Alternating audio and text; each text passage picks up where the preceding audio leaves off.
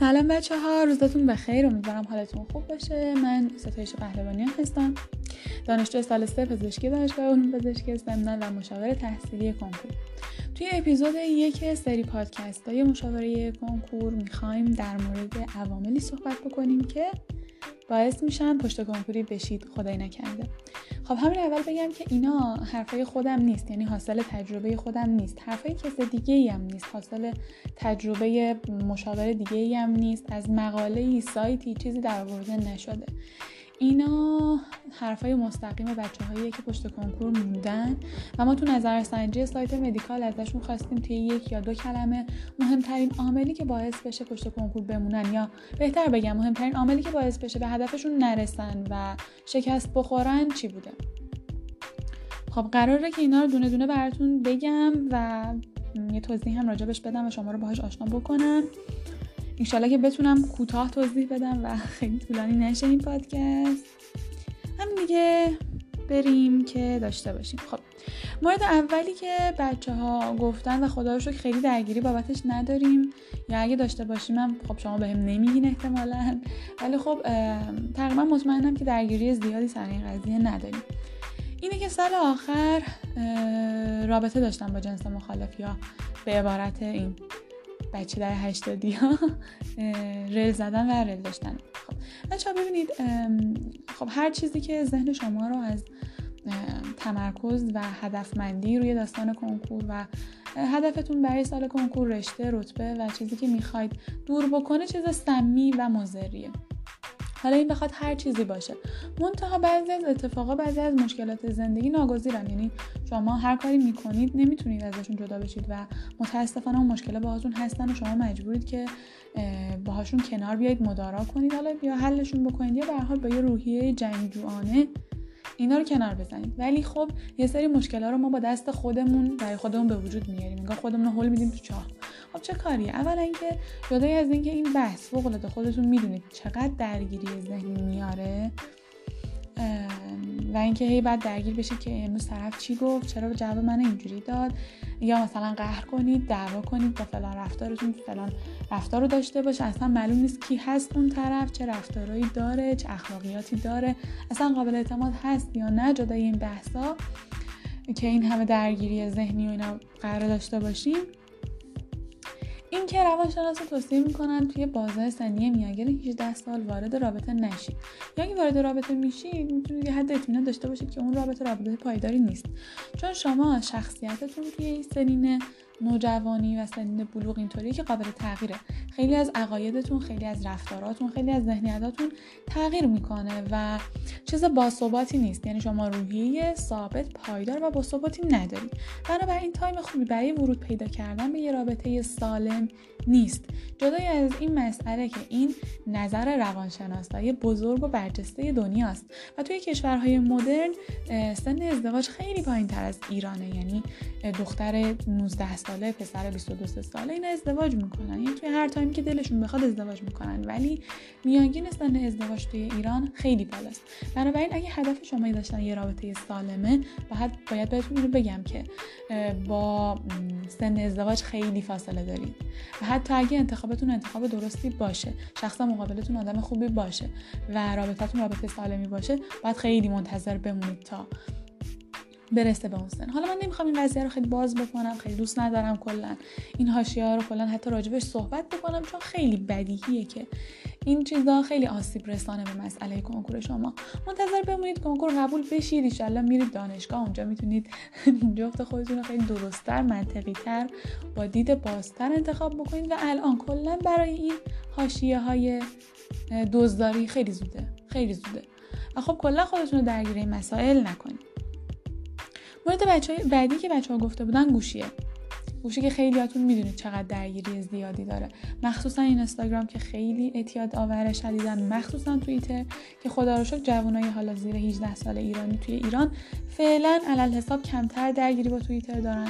اگه اینستاگرام، اگه توییتر دارید دیاکتیو بکنید. یعنی واقعا شوخی ندارم سر این قضیه باهاتون.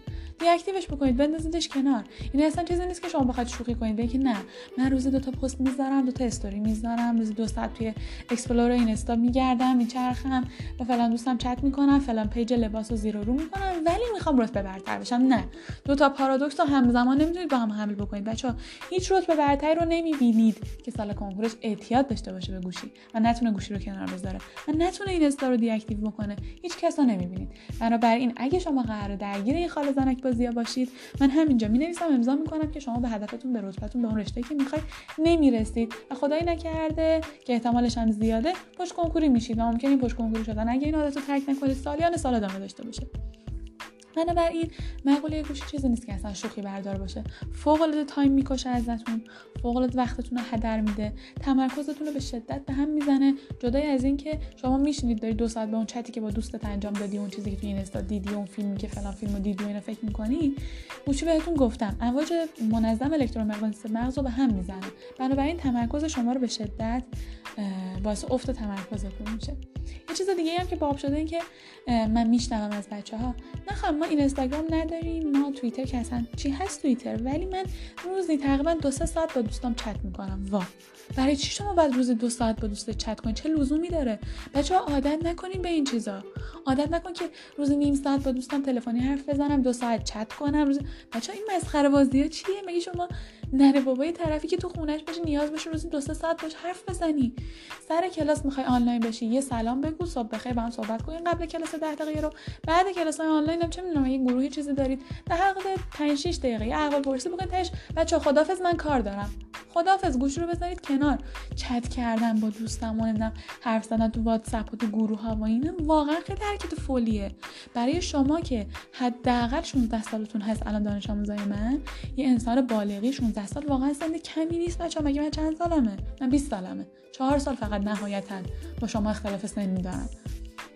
بنابراین برای انسان هدفمند که میخواد آیندهشو بسازه، این مسخره بازی نباید توی زندگیش جایی داشته باشه.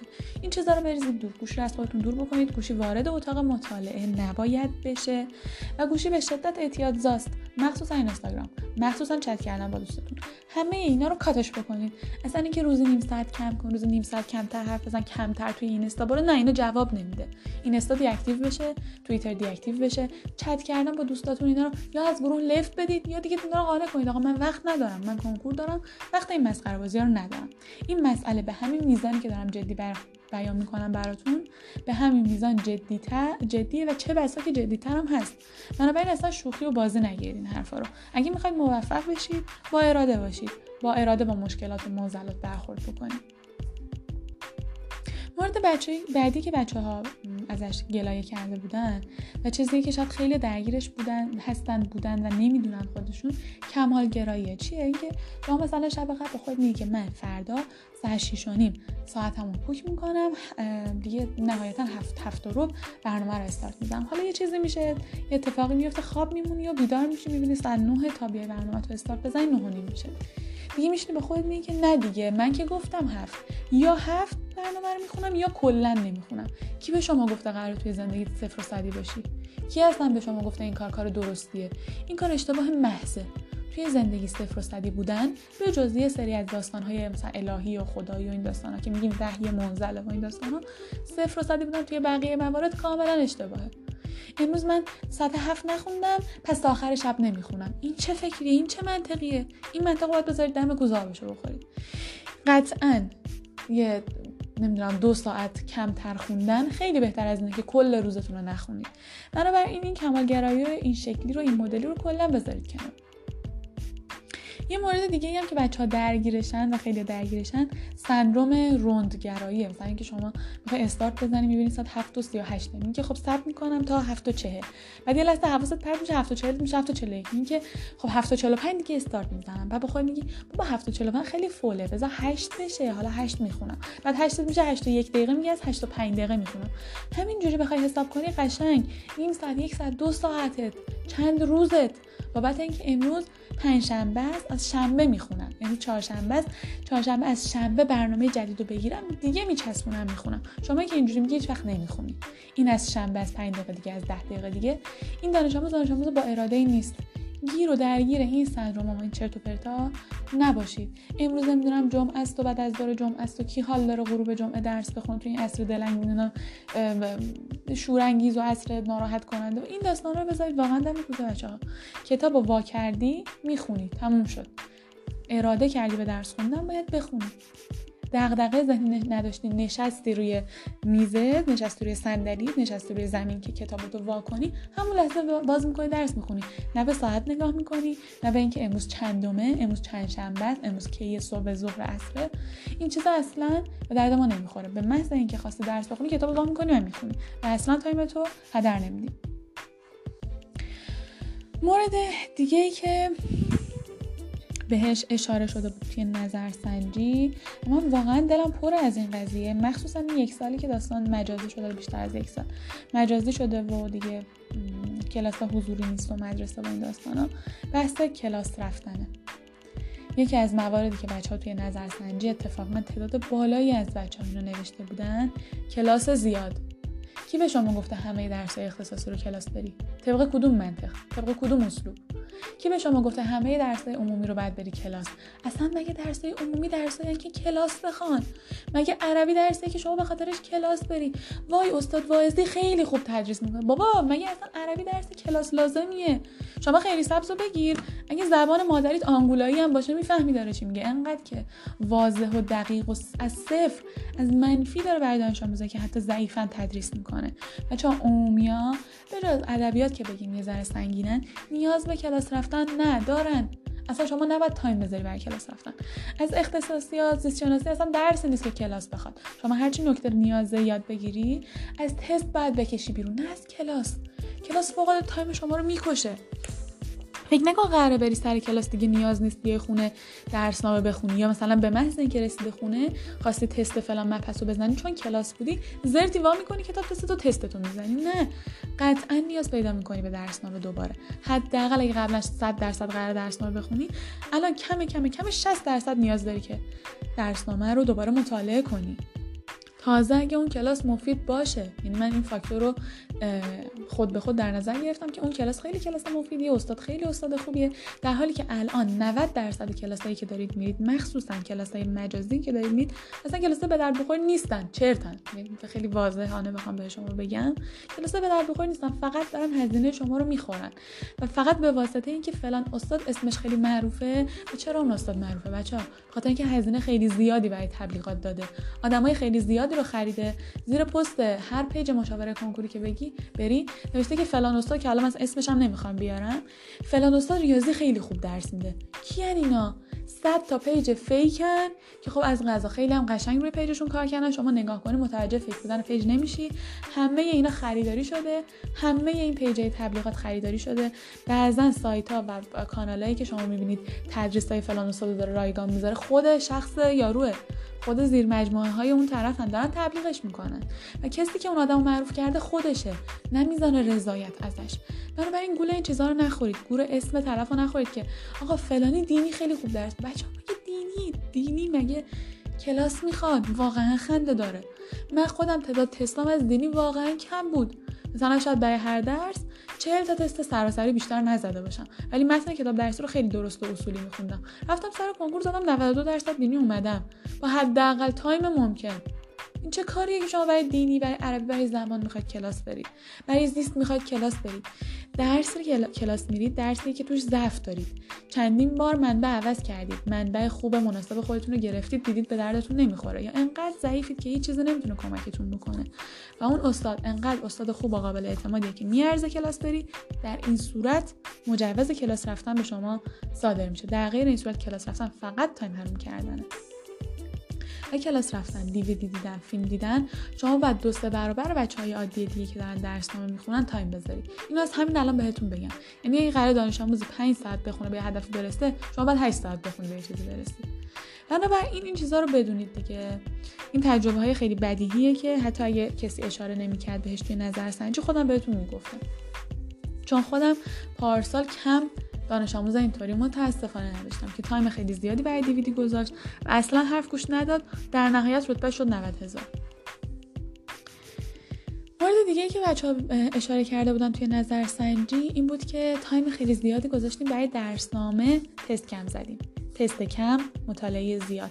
این سمی ترین کاریه که میتونید بکنید. چی شده که با خودتون فکر میکنید اگه درسنامه رو کامل بخونید، نمیدونم دیویدی کامل ببینید، یادگیریتون خیلی خوب میشه دیگه، بعد به سر آزمون بزنید نود درصد بیاید. بچه‌ها من تا الان اگه بگم دویست تا دانش آموز فیزیک تدریس کردم دروغ نگفتم، چون کلاس‌های عمومی و کلاس‌ها مثلا سی چهل نفره زیاد داشتم. حالا کلا این کلاس‌ها رو بذاریم کنار، دانش آموز خصوصی که میاد ازشون می‌پرسم خب تا الان چیکار کردی، چی خوندی؟ اینجوری میکنه که من فیزیک دهم رو کامل خوندم، کامل یاد گرفتم، دیگه مشکلی ندارم، همه چیزشو بلدم، ولی سر این آزمون که آزمون جامعه بود رفتم دادم بیست و هفت درصد. واقعا نمیدونم چرا، من خیلی خوب خونده بودم. بعد ازش می‌پرسم که خب آره خب چند تا منبع تست دادی، کتاب تست‌ها چیا بودن؟ یه حقیقتش من تست نزدم درسنامه رو، ولی خیلی خوب خوندم، همه مثالاشم حل کردم. بچا چی شده که فی... با خودتون فکر میکنید اگه درسنامه رو خیلی خوب بخونید باعث میشه شما یه درصد بالای سی درصد بزنید؟ ته ته تهش خیلی بخواید هوشمندانه خیلی شانس بیارید سی و پنج درصد به بالا نمیتونید بزنید. شصت الی هشتاد درصد یادگیری با تسته. میخوام ازتون یه دانش آموز رتبه برتر رو براتون مثال بزنم که به طور میانگین چقدر تست میزنه، چند تا منبع میزنه. یه دانش آموز تقریبا رتبه برتر، رتبه زیر هزار سه رقمی، برای هر درس حداقل دو منبعیه. دو منبعی بودن کار هر کسی نیست که شما الان بگید نه من میرم برای زیست میخوام دو منبعی باشم. نه، اولا که اگه میخوای دو منبعی باشی باید تستای منبع اول رو برسی کامل بزنی. حالا اگه قرار مبحثی بزنی مثلا فصل یک زیست دهم، تست منبع یک رو کامل زدی، مرور کردی، تایم گیر آوردی، میریم منبع دومو کامل میزنی. این از این. دوم اینکه میزان یادگیری و تحلیل تو اینا باید کامل باشه. دوم سوم اینکه باید تایم کامل داشته باشی برای اینکه دو تا منبع مرور کنی. بنابراین دو منبعی بودن کار هر کسی نیست. دانش آموزای رتبه زیر هزار برای درسای یه سری از درسای خاصشون تعداد تستاشون خیلی بالاست. مثلا برای زیست شناسی تعداد تستایی که میزنن خیلی زیاده، ولی خب از اون طرف تایم زیادی برای درسای عمومی مثل دینی مخصوصا نمیذارن. ولی میخوام بهتون بگم تعداد تستا خیلی تعداد تستاشون زیاده. بچه‌ها الان من مشاور خودم سال کنکور به هم گفتش که یا مشاور خیلی برجسته‌ای هم بودن، الان فوق العاده معروف شدن، آقای علیرضا فسیحی، فارغ التحصیل دندانپزشکی دانشگاه تهران بودن. خودشون خب مهارت و علم و دانش مشاورهشون خیلی بالا بود، جدای از اینکه خودشون خیلی آدم موفقی بودن. میگفت ستایش توی دو ساعت حداقل هفتاد تا تست، حداقل هفتاد تا تست. ولی الان نگاه کنید بچه‌ها، برنامه شما دو ساعت چند تا تست داره؟ یک ساعت و نیم چند تا تست داره؟ کدوم یکی از شماها رو حالا به جز یکی دو نفر تک و توک من بالای چهل تا تست توی یک ساعت و نیم میذارم. خب این خیلی بده، این خیلی بده بچه‌ها که شما توی یک ساعت و نیم دارید سی و پنج تا سی تا چهل تا تست میزنید. خیلی سرعت پایینه. بنابراین تعداد تستا باید بره بالا، سرعتتون باید بره بالا، توقعتون از میزان تستانی باید تغییر پیدا بکنه. فکر نکنید که از یه مبحث فیزیک چهل پنجاه تا تست میزنید، بعد درسنامه رو خیلی خوب خوندید دیگه شما خدای فیزیکیت، بعد به سر آزمون بزنید هفتاد بیاید. نه، شما خودتو بکشی سی درصد هم نمیتونی بزنید. بنابراین داستان تستانی این مدلیه. تعداد تستای قرار شما به درصد بالای شصت داری فکر میکنید، تعداد تستات باید خیلی زیاد باشه، حداقل توی درسی درسی مثل زیست شناسی. برای ریاضی فیزیک بستگی به بیستون هم داره. بعضی از بچه‌ها بیستشون خیلی قویه، تعداد تست پایینی هم بزنن میزان گیراییشون و یادگیری تیپ سوالاشون خوبه، ولی خب این تعدادی که بهتون میگم تعداد واقعا محدودیه. حتی توی رتبه برترها هم این تعداد تعداد محدودیه، ولی خب اکثرا نیاز داره که تعداد تستای زیادی بزنن برای تسلط پیدا کردن. خود من که فیزیکم نقطه قوتم بود، از همون ابتدا که درسی به عنوان تحت عنوان فیزیک رو دیدم، فیزیک نقطه قوتم بود، خودم حداقل دو منبعی بودم. یعنی اگه بخوام موج آزمون و سه سطحی و فصل آزمون رو آدم حساب نکنم، هم خیلی سبز می‌زدم، هم نشرگو رو همزمان با هم کار می‌کردم. این از این اهمیت تستن. موضوع بعدی اینه که دانش آموز میگه من امید ندارم، ناامیدم. چرا ناامیده؟ به خاطر اینکه دو سال پشت کنکور نشسته. یعنی چی امید نداری؟ برای چی امید نداری؟ کی به شما گفته اصلا نباید امید داشته باشی؟ کی به شما گفته شما آدم ناتوانی هستی، شما نمیتونی؟ چی شده که اینطوری به خودت فکر کردی؟ چون دو سال تجربه ناموفق داشتی، اونم به خاطر اشتباهاتی که کردی. خب معلومه اگه شما بخواید مسیر رو اشتباه بری خب به نتیجه نمیرسی، نیست کاملا بدیهی و منطقیه. نباید به خاطر اینکه اشتباه کردی از خودت ناامید بشی، فکر کنی نه چیزی نمیشه، اعتماد به نفست خرد بشه. خیلی واضحه شما یک سال دو سال درس نخوندی اصلا، خوب نخوندی. ازش میپرسن خب میگی ناامید شدم دیگه، میگی من نمیتونم و اینا. خب سال قبل چیکار کردی؟ میگه که حقیقتش خانم پهلوانی من واقعا پارسال اصلا نخوندم. خب شما نخوندی، خیلی بیجا میکنی از خودت. ناامیدی ناامیدی برای وقتیه که طرف تمام زورش رو میزنه به هدفش نمیرسه، بعد از توانایی خودش ناامید میشه. نه برای شما که هیچ کاری نکردی، نشستی یه گوشه تمام توانایی ها و تمام ابیلیتی های خودتو آکبند نگه داشتی. ببین من ناامیدم، خب ازشون استفاده بکن حداقل یه بار، ببینیم چی پیش میاد. این اصلا قانون طبیعت بچه‌ها. تلاش کنی، درست تلاش کنی میرسی. تلاش کنی به اون چیزی که میخوای میرسی. این چیزی که اصلا توش هیچ در واقع هیچ ایرادی بهش وارد نیست، یه چیز قطعیه و کاملا همین اتفاق میفته. اصلا امکان پذیر نیست شما تلاش کنی و نرسی، اصلا چنین چیزی وجود نداره. حالا مگر اینکه خدایی نکرده مشکلی پیش بیاد که اینم احتمالش خیلی کمه. ناامید شدن بچه‌ها هیچ مفهومی برای انسان که قدرت اختیار داره، قدرت عمل داره، قدرت تصمیم گیری داره، عقل داره، منطق داره، شعور داره، میتونه از راهنمایی کسی استفاده کنه. مخصوصاً برای شمایی که الان مشاور داری هیچ منطقی نداره.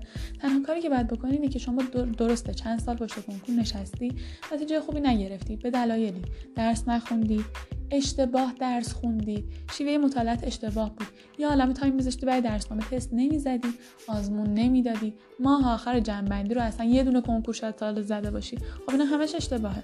یا این اشتباه‌ها رو اصلاح کن.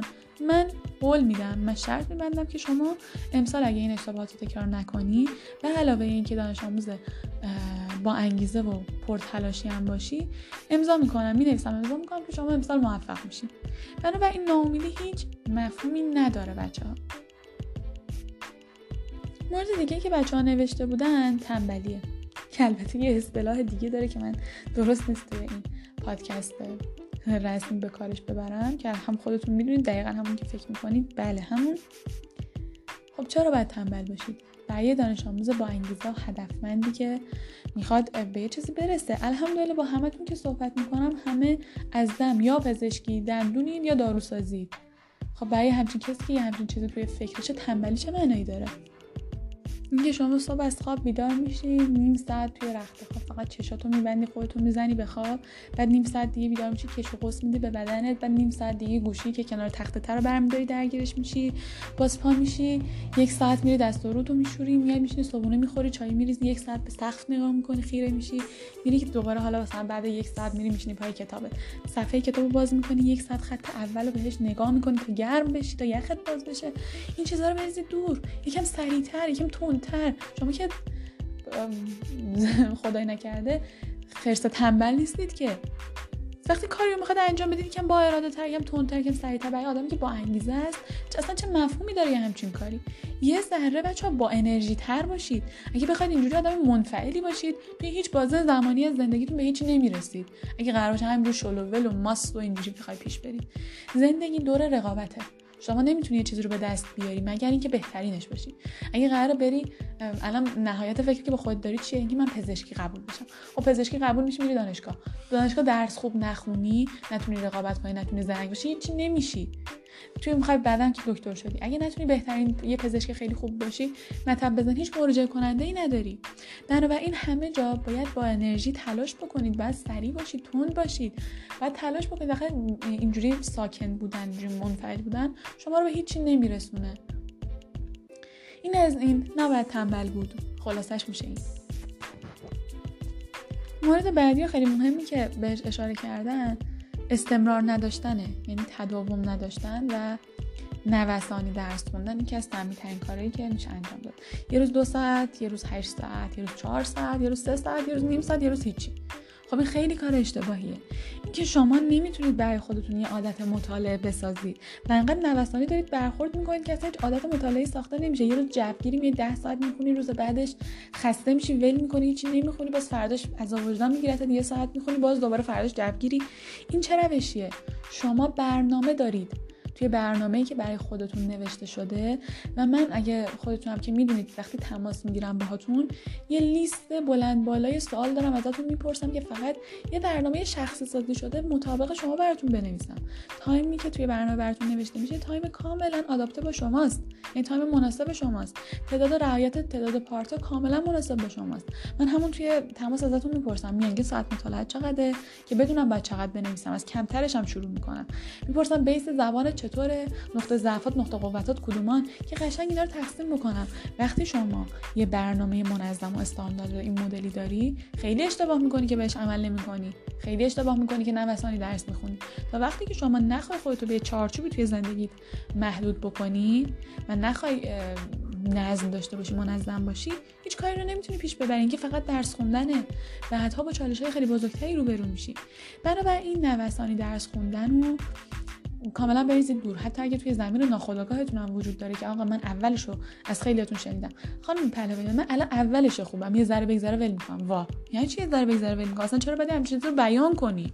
اصلا باید یه چرا همچین چیزی توی زمین ناخودآگاهت باشه که ناخودآگاه بهش عمل کنی. اینا رو بریزید دور. اگه قرار مطالعه کنی مثل آدم چقدر مونده مگه تا کنکورتون؟ کامل هر روز مطالعه می‌کنید مگر اینکه خدایی نکرده به مشکلی خوردید. و خب برنامه‌تون الحمدلله هم تایم جبرانی داره، هم تایم استراحت داره، هم انقدر وقت دارید که در طول شبانه روز به کارهای دیگه‌ای برسید. اما این سال، سال آخر یا دو سال آخر یا سه سال آخر اصلا داستان شوخی برداری نیست که شما بخوای شل بگیری، شما نخوای اجرا کنی، شما بخوای هر کار دلت میخواد انجام بدی. وقتی بخوای هر کار دلت میخواد انجام بدی، کنکور هم هر بلایی دلش میخواد سرت میاره. قرار نیست انقدر شما بی برنامه و بی نظم و نوسانی باشید. اگه جدیت توی کارتون نداشته باشید، این که یکی از مهمترین اهداف زندگیتونه. اگه قرار باشه توی این موضوع جدیت نداشته باشید، توی هیچ چیزی آدم جدی نخواهید و جدیت نخواهید داشت. بنابراین این مسئله خیلی مسئله مهمیه. بهش توجه بکنید. اصلا اجازه ندید که نوسانی درس بخونید. یه دونه وایس هم در این مورد دارم که حالا باید براتون بفرستم و انشالله بعدن حالا بر کسایی که فرستادم که گوش دادن خودشون میدونن چیکار بکنن. من تا اگه فراموش کردید که چی بوده توی اون وایس بعد دوباره گوش بدید، چون خودم الان یادم نمیاد چی گفتم. اون راهکارهایی که گفتم باید عملی بشه. صرف گوش دادن به وایس بچه‌ها کفایت نمیکنه. این وایسایی که گفته میشه رو شما باید بهش عمل کنید. من این وایس‌ها رو برای همتون میفرستم. من پارسال هم ماهانه حدود پانزده تا دانش آموز داشتم.